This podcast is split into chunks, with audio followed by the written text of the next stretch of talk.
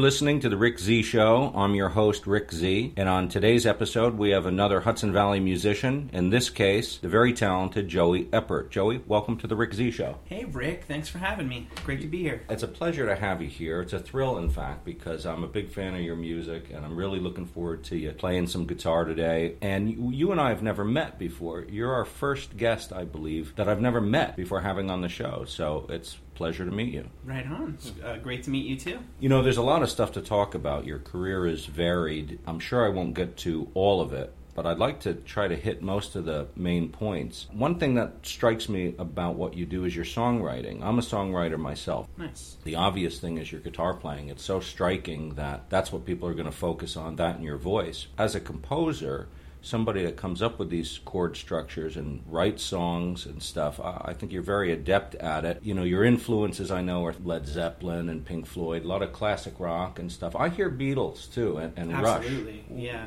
Do you listen to Rush? Uh, yeah, I think um, you know classic rock in general is a big influence, but more so um, John Lennon and the Beatles definitely influenced my DNA, so Mhm. to speak. Um, my brother and I, Josh Eppard, uh, when we grew up, we would. Uh, we slept in the same room in bunk beds and we'd put records on and put them on repeat so they played all through the night. So we'd be dreaming and hearing these albums like Pink Floyd, Led Zeppelin, Police, you know, you name it. And uh, what a way to experience that music when it's like cycling like that. I think it really gets into your head and into your DNA. And um, when you experience it, you know, on that level, I, I think uh, it's just a cool way.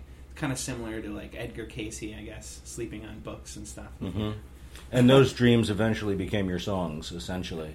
Absolutely. uh, in a manner of speaking. And I can hear Lennon in your voice. I can hear that influence. It's amazing how many people have that influence in their voice. Lennon, you know, his his reach was very far. You know what else I noticed about your music is the intensity. A lot of your lyrics are intense. You have a lot of very dark imagery. Where do you get your writing style from? I think um, my process. I don't try to uh, judge what comes out until it's already out on the table, you know. Mhm. And I, so I don't try to be dark and I don't try to be light.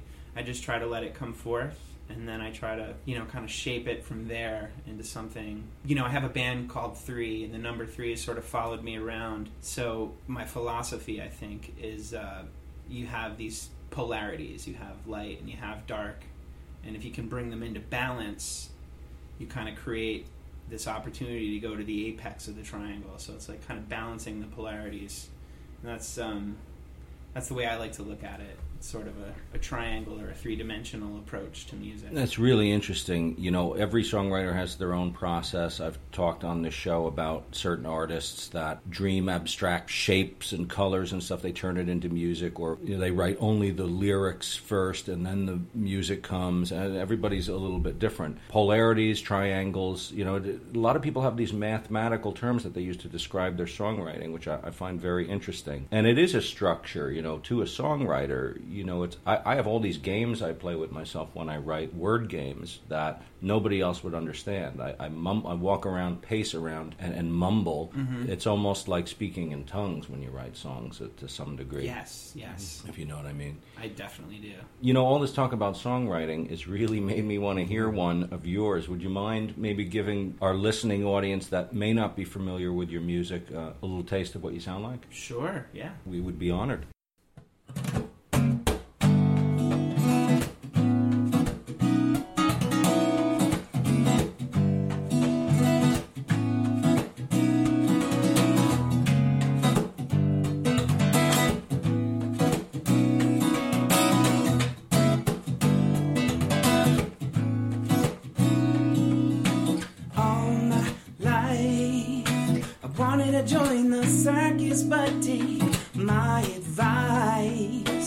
Advice.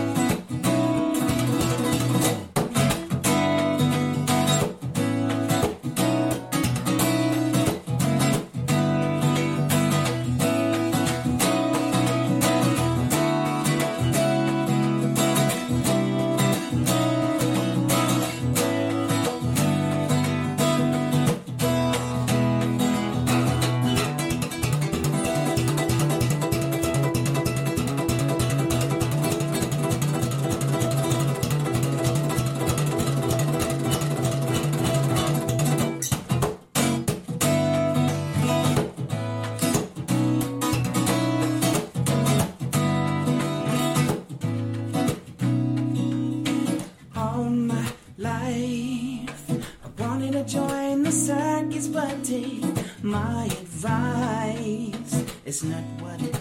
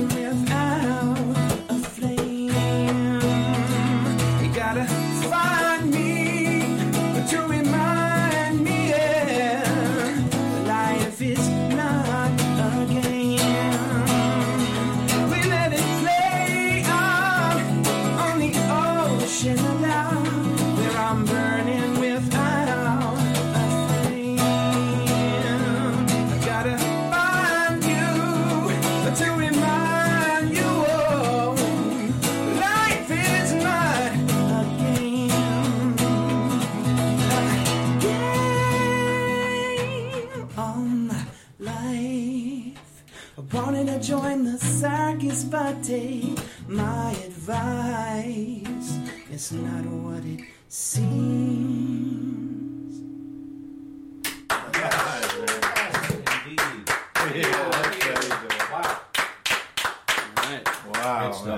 That was great. That was just great. That was really Thank impressive. You, play so cleanly. I could hear every rake, every run that you do. I could hear every note in there. I mean, that's really clean playing. And, and Thank you. Same for your singing. Also, really good. We were talking before the show about your uh, stint in Jesus Christ Superstar. I could totally hear that voice playing Jesus, and you are a lot like Jesus. I have to, have to Oh boy, that's that's Oh, a loaded. Uh, That's a inside joke there. Uh, is that an ovation you're playing? yes, it is. You Yeah. always play ovations, don't you? I do. There's, um, you know, I'm just not comfortable uh, with flat backs. Pick up a, a regular acoustic guitar with a flat back, and it turns away from you. So when you're holding it, you can't really see the neck. But an ovation has a round back, which kind of projects the sound outward, and it, it sits at a little bit of an angle. It turns because the back is rounded. Hmm. And so when I look down, I can literally see every note I play, and it's that angle is just much more uh, comfortable. Uh, when I pick up another guitar, I feel cut off Wow. from the instrument. You know, it feels boxy to me. Yeah, that's And, uh, very interesting. I, I always found it really difficult to play an ovation. I had a, a round back 12 string, and it sounded great. I mean, they're great durable guitars. I'm a rhythm guitar player. I notice you, you really bang on the guitar. That's like me. I, I do Yeah. the same thing. Mhm.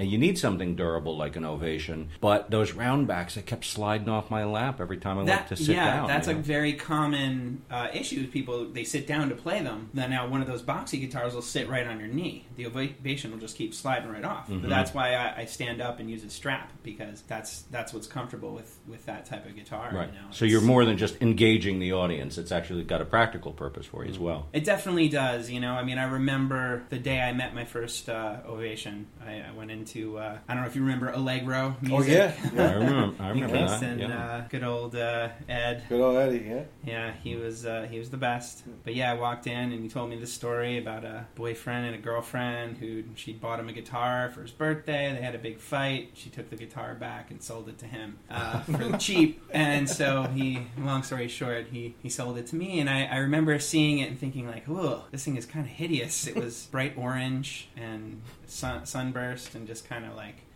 that's a really weird looking guitar and uh, and then I picked it up and played it and I was like oh this is a this is it this is my Well, it's a great match, you and the Ovation. Let me ask you, Joe, you come from a very musical family. Your dad, Jimmy Eppard, is a very well known guitar player in this area and beyond. Your brother, Josh uh, Eppard, he saw some success in his band, Coheed and Cambrian. Um, Coheed and Cambria Co- oh, I'm sorry. I, it's, I, I'm, I'm thinking of the uh, Pliocene yeah era. I think yeah of I'm into ju- dinosaurs just- too man Yeah. well, they had a lot of success. they uh, they they're having a lot of success and, yeah. and still having a lot of success. I mean, one one of the bigger bands from this area, actually. So, what was it like growing up in that household? Was it were you guys one of those families that played together a lot, or sitting around the campfire, or was it not like that? No, it wasn't like that. Uh, it was more like I learned passion for music from my dad. He had a lot of records. He put a lot of music on. My mom loved music, and anytime we left the house, she would secretly, she thought, start dancing around the room and, and listening to her songs. A lot of Stevie Wonder that definitely seeped into me. Oh yes, Um, I hear that. but it was like this. It was it was not a normal house. You didn't get in trouble for the you know regular things. You, I uh, I remember having my first uh, Fender Twin in, in my bedroom, and I was playing some stuff through it and uh, having a good old time, really enjoying it. And my dad burst into the room. He was like, What is this? What's going on in here? You never turn the reverb up past three. Never. I don't want to hear that re. You. That's more than enough reverb. That's too much reverb. All right, turn that reverb down. I'm like, oh, I'm sorry, Dad. I was like, I, I like the reverb, and I turned it right back up. I turned the volume down so he couldn't tell. But um, Okay, yeah. so that was your version of rebelling. Yes, turning yes. the reverb, Yes. turning the reverb up. don't fear the reverb. Yes. Yeah. Yes, a house of musicians. That's what that sounds like. Yep. You know, one of my favorite things that you've done is an album, a solo album of yours called Been to the Future. Uh huh. I love that album because, I mean, for one thing, it's just got great material on it. I'm curious about the name, though. Where does that name come from? like you'd mentioned earlier, some of my songs are written about dreams that I had. Uh, and there are a few songs on there, actually. One of them is called Puddle, and I had this very uh, powerful dream. And I woke up and I wrote the song when I was like 17 years old. The dream was basically about me walking down the street. I turned the corner onto this street around the corner from my house, Elmendorf Street. And I looked up in the window, and there was like this beautiful girl, and it was just like, you know, love at first sight, and boom. And so I wrote this song. You wrote Puddle at 17. Yeah, I did. Oh my God. I wrote that song at That 17. song's incredible too. Well, first of all, And, I, uh, I don't mean to interrupt. sure, sure. Rusty Johnson, right here, is a shameless, shameless Joey Eppard fan. I, I have to Yeah. say, he actually introduced me to your music, so I, I owe him one for that. Oh, right on. Well, I'm actually a, a Rusty Johnson fan. Oh, so look it, at it that! works out pretty good. yeah. Okay. W- Well, that makes two of us. So we got a lot of talent on today's show. But I digress. Let me f- let you finish your story, actually, because it was going somewhere. So I'm sorry. Go ahead. Well, sure. So, so anyway, we're talking about the song "Puddle." So years later, you know, I wrote that song when I was 17. About five years later, when I was 22, I'm hanging out with this girl who I really like. I'm like, I'm gonna play this song for her. And so I sit down, and uh, I knew she grew up in my neighborhood, but I didn't know where. I play the song for her, and she's like, Wow. she's giving me this look, like, wait, what? like, are you a player? Like, are you trying to play me or something? Because it turns out that was the street where she lived. Was the street from my Yeah, song where I met where I met this girl that was like the love of my life. This girl is the love of my life, and I ended up marrying her. And that dream was a message, basically. For, to me from the future The dream came true. yeah, and so uh, you know, "Been to the Future," that title, like a few of these songs kind of touched on that sort of prophetic thing that sometimes happens for me through music. Uh, you know, and there were there were a few other little moments in there and other songs as well. But I think you know it's possible to tap into something. I think there's an aspect of our being that exists outside of space and time. In other words, and and when you can access that, you can glimpse things from the future, things from the past, because time isn't linear in that sense. Yeah, and songwriting is such an unconscious thing. Who knows what's all- in there? You know, Exactly. Going on and sticking to different things. Uh, you know, sometimes I'll, I'll write a line uh, that seems perfect for the song, but I have no idea why I wrote it or what it's supposed to represent. Sometimes I try to learn about my psyche by listening to my own music, trying to figure out like why I wrote that. Uh, it's a, it's it's such a mysterious thing, songwriting. But that's a great story, and it's got such a happy ending. And now we have to play Puddle. Of course, we got to play that song. Do you have a lot? Happen to have a live version of that song? Yeah, there's there's a great um, kind of quintessential live performance of that from my uh, Joey Eppard live in concert DVD, which I uh, shot a number of years ago uh, at Nevessa Studios in Woodstock. I'd love to hear that.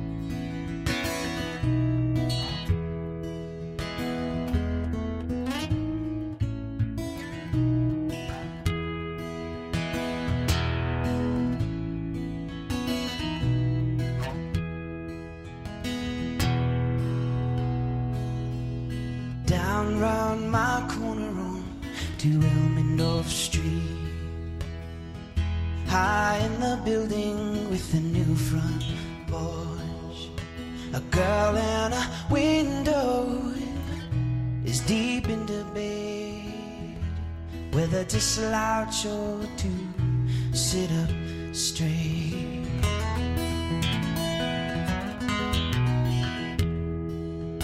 And I have been waking up and walking outside.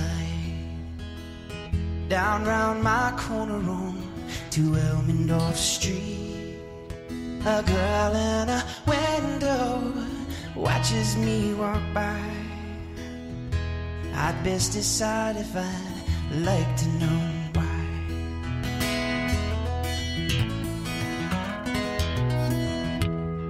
This is not the way.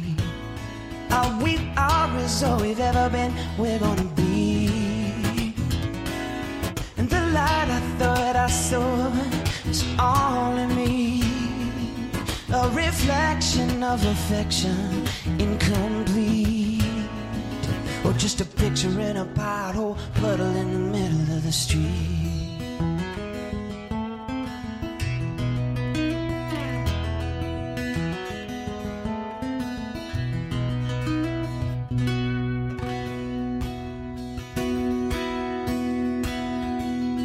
So I step right up, I knock on the door. Straight in my shadow, knock once more. The girl from the window, she's not in the window, no. But I can hear footsteps falling on stairs. This is not the way. Are we are as all we've ever been? We're gonna be. And the light I thought I saw is only me. A reflection of affection, incomplete. Or just a picture in a pothole, puddle in the middle of the street.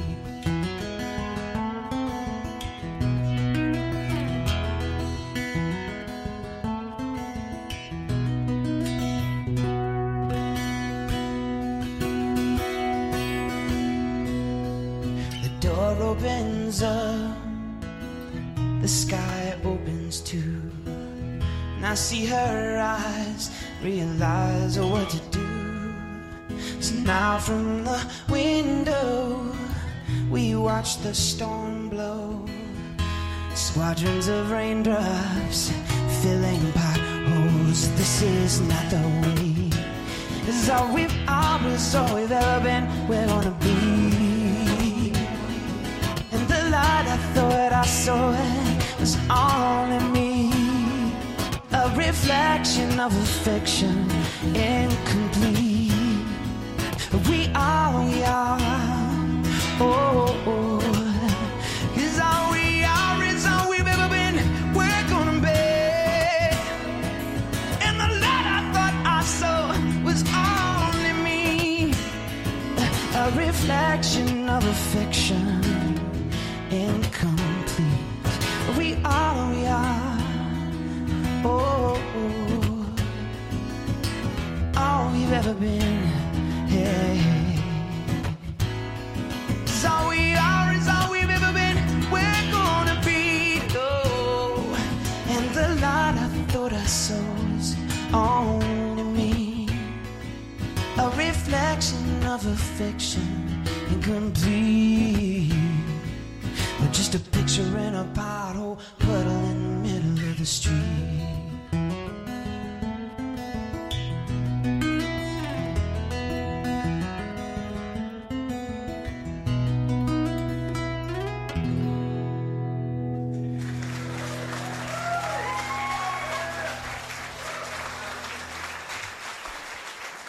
That's just great. You know, you're in a band called Three. You mentioned it earlier. What we just heard is a solo work, right? Yes, yeah. So your band Three. How many members in, in Three? Uh, well, currently there's four. Okay. I, I almost expected that answer somehow. There's four four guys and three. Yeah. Were there ever three guys? Is is that? What, I mean, where where does the name come from? Well, it, it never had anything to do with a number of band members. Okay. Uh, three is a mystical, magical key to the universe for me. Something, for some reason, I was very inspired by early on. Uh, the number three, and uh, I found a lot of reasons for that over time. But like I, I had mentioned, it's something that uh, is part of my philosophy in terms of musicality, uh, in terms of being a three dimensional artist. I've always wanted to be more than just like one thing. There's so many artists I think that are very well marketed and packaged, and it's like one thing. You know exactly what you're getting. It's that flavor. Yeah. There's no deviation. It's easy to market. I'm kind of like a in a quandary because I have all these different ways I want to express myself and different things I'm capable of. You get a, a very eclectic mix of music uh, when it comes to me. You know, I don't want to just paint one kind of picture. I have a lot of different things to explore and say, and so that's a three dimensional sort of approach to music. And uh, yeah. I can hear just in conversation with you your philosophies and, and things like that coming out. I hear that informing your music because a lot of the lyrics that you have can't really put my finger on the word except to say they're ethereal. They have a certain ethereal nature about them. I can hear that just in, in you speaking, you know, which I find very interesting. I think a lot of that stuff filters right in directly into your music. So I guess your music is very much of yourself. You know, it's it, there isn't a lot contrived about it. It's really you. Do you find that to be true? Uh, yeah, that's my process. That's the only way I really know how to be is just uh, myself and just be genuine. I mean, I guess like there've been a few times where I've tried to like become a character in a song, you mhm, know, and yeah. that's that's a that's a cool experience too. You know, for the most part, I I think for me, like if I had a religion, it would be music, and that's you know my religious practice, I guess. And so it's something that I hold very important and very dear, and something I try to respect. I think that's great, and and I can't wait until we pray again on this show because it sounds so good when you when you do it. If I'm not mistaken, you actually wrote a song about the members of the band Three, yes, I did. and it was kind of I can tell it was written by the leader of the band because the leader of the band is always corralling the other crazy musicians. Mm-hmm. There- You know, there's so many personalities in a band, and it's like a marriage. It's harder to keep together than a marriage, I think, a band because you got all these different Oh, yeah. characters. You got these musicians, which are all they're all very sensitive in their own way, and you've got you know. I, there was one line that really struck me. I don't know who who in your band it was written about, but the line was, "You're always busy drinking forties or chasing shorties." It's, Yeah. it's a great, it's a funny line. Yeah, That's a great and line. and pretty much exactly uh, true. So wasn't a lot of poetic justice there. So three is still together.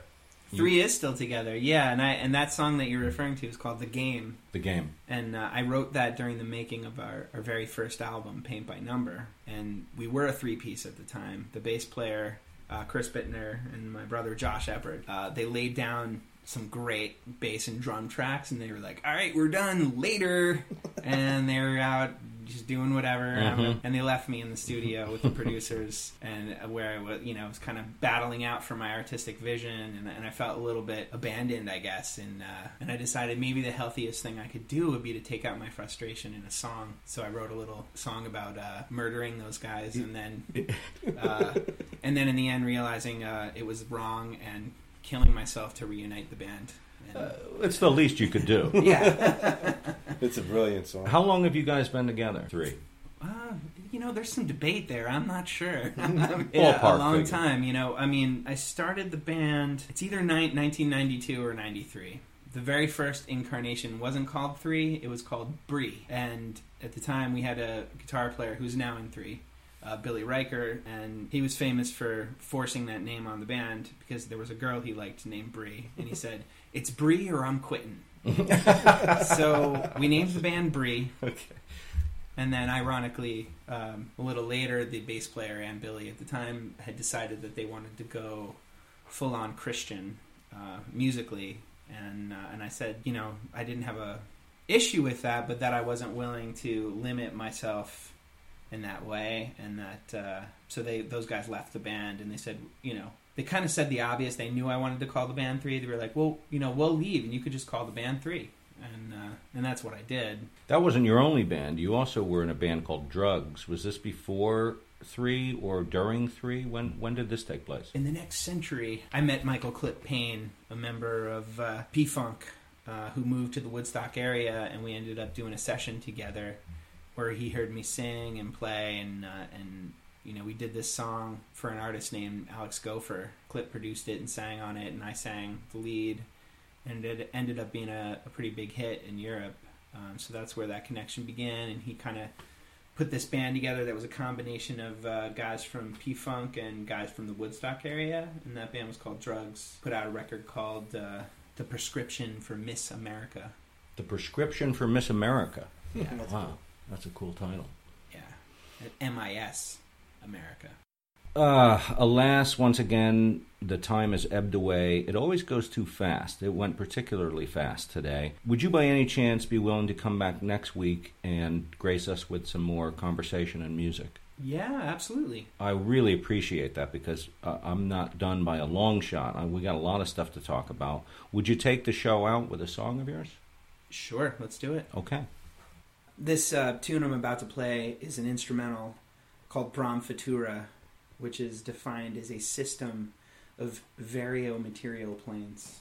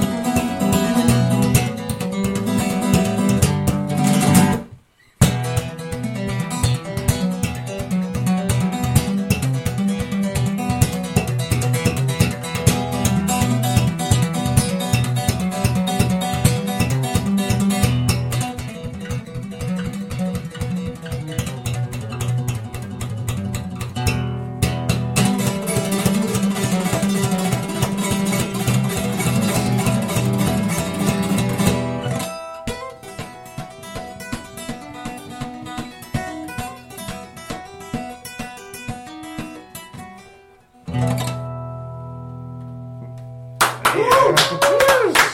stunning. Yes. Fantastic. Thank you. You've been listening to The Rick Z Show. I'm your host, Rick Z. Every week, produced and engineered by Rusty Johnson. Come on back next week. You don't want to miss part two of Joey Eppard. We'll see you then.